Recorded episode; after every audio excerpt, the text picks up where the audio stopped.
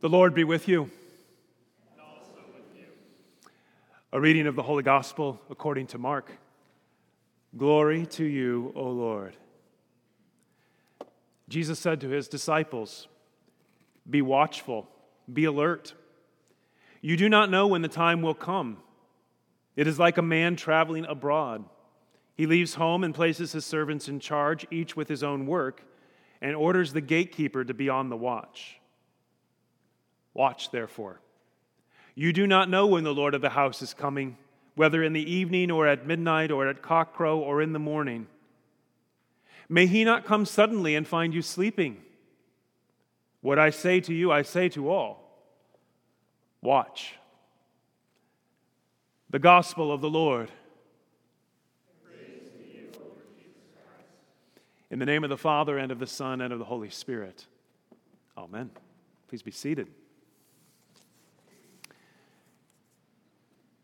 Well, again, as I mentioned at the beginning, and as we enter into this new church year, we come to the season of Advent. And maybe you know this already that the word Advent means to come.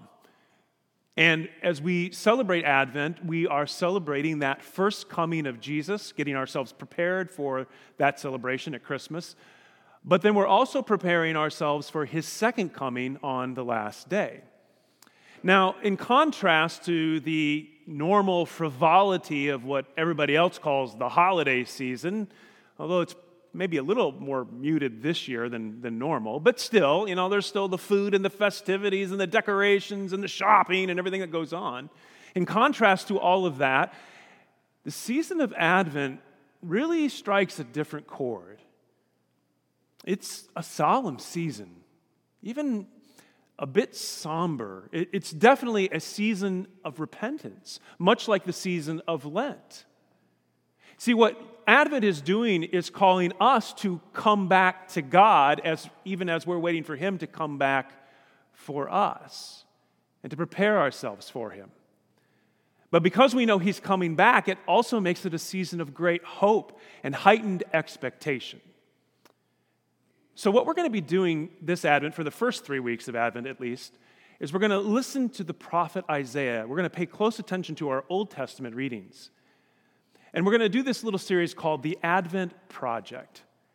Because what we're going to find is that Isaiah brings out these wonderful, rather simple images, though, that, that speak to us about the project, which is us, what God is working on in all of us.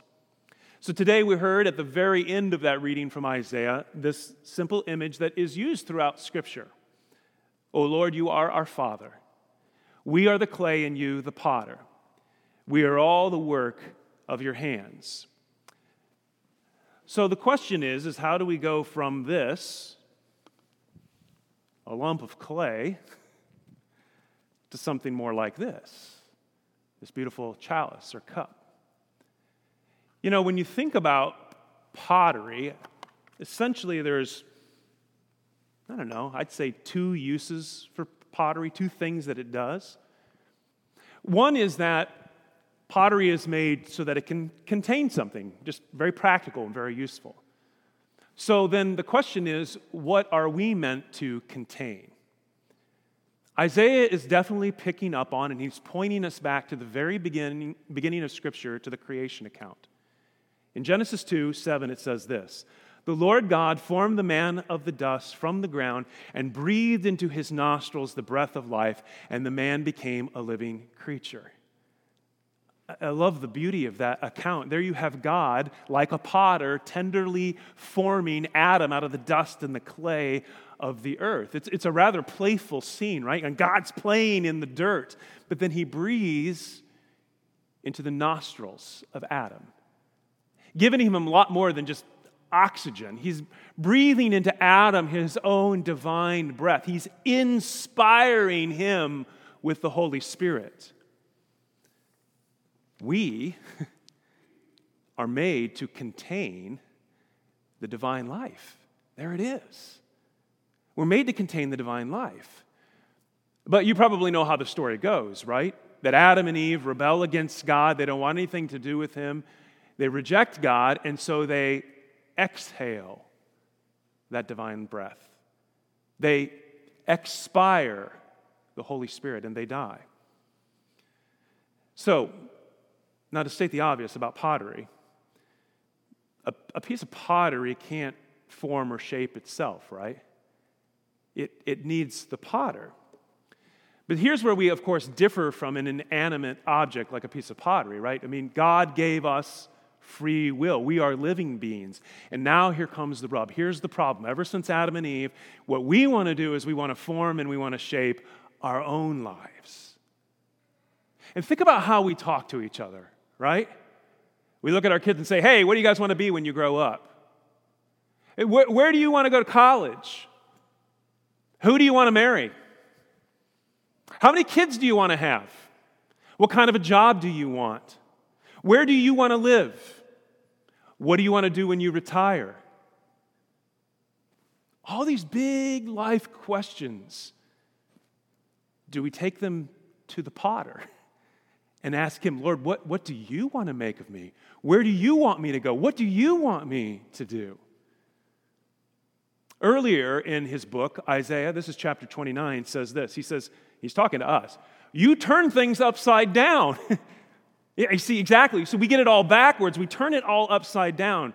Shall the potter be regarded as the clay that the thing made should say of its maker, He, he did not make me? Or the thing formed say of him who formed him, He has no understanding? See, it's not that we just neglect to consult God on the big questions of life. No, no. It's that what we really want is a different life. I want to be able to form and shape my life to contain what I want it to contain. This vessel that is made for divine life. No, no, no. I want to fill it up with a whole bunch of other stuff that I think that's going to make me happy. As if the clay knows better than the potter. You get it upside down. And it turns out to be a disaster. It's why Isaiah also says these things All of us have become like unclean people, all our good deeds are like polluted rags. We have all withered like leaves, and our guilt carries us away like the wind. There is none who calls upon your name, who rouses himself to cling to you for you have hidden your face from us and have delivered us up to our guilt. Oh. See, there's the scary part that God delivers us up, hands us over to what we want, to our own will and to our own desires, and then even over to our own guilt. He says this Why do you let us wander, O Lord, from your ways, and harden our hearts that we fear you not? Now, now, don't misunderstand this. Isaiah is not blaming God as if this is his fault. But see, what happens is it gets to a point and God says, okay, have it your way. Do what you want. And then, like clay, our hearts dry out and become brittle. And the only thing left to do with them is to break them and shatter them.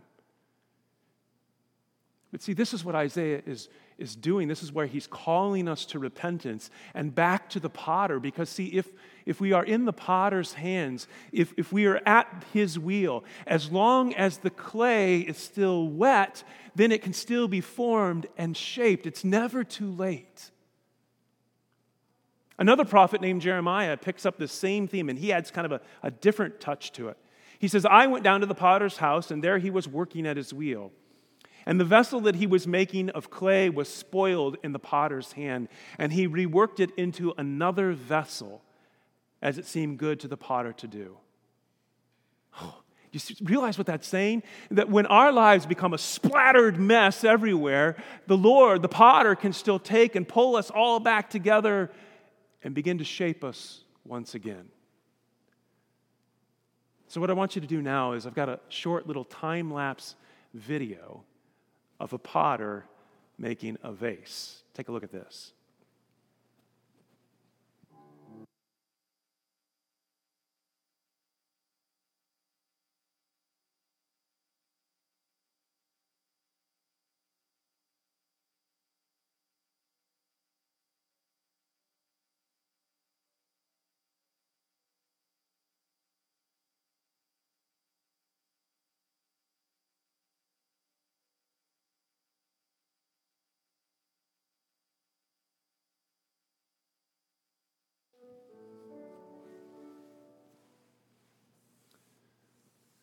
All right, so very, very short, right? A little 30 second video, but that little 30 seconds shows you what God takes a lifetime to do, of what He's doing in your life. See, this is, this is the good news. We are all a work in progress, right? But we are also all in the potter's hands. That's why I love this image. It's a, it's a very tender and comforting image, knowing that we're in His hands and that His hands never leave the project. Never leaves the project. And here's the other thing you never know what He's going to make out of you. I mean, as you watch that short little video, and it started with a lump of clay, as the potter sat down with it, did you see the vase in the lump? No, not until he formed it and he shaped it. So you will be surprised to see what God can make out of you. Now, there are times as he's shaping us and forming us that he has to pound and push and pull and stretch, right? To bring that shape and form to us. And perhaps, perhaps right now, you need some real work done in your life. And then there are other times, as you saw, where with gentle and delicate finesse, he puts the finishing touches on you. But see, that's what takes you from simply being a container, from something usable, and how he makes you into something beautiful which is the second purpose of pottery, right? The first purpose is that it's made to contain something. And we are made to contain this, this divine life, this divine breath of God. But see, that takes you to the second purpose of pottery is that pottery is made to be beautiful. We are his work of art. He is the divine artist. And we are then made, because we have his divine life in us, we are made to display his beauty and his glory. That's what I mean by the Advent project. This is what God is working in you. When our God came the first time at Christmas, our God allowed himself to be shaped into human form in the womb of our mother, the Blessed Virgin Mary. But now that we're waiting for him to come the second time, as Paul says in Galatians 4, Christ is to then be formed in us.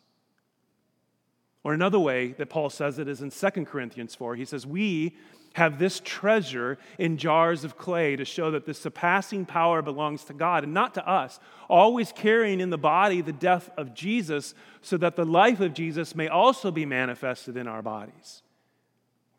We are jars of clay containing a priceless treasure, the precious death and the very life of our Savior Jesus.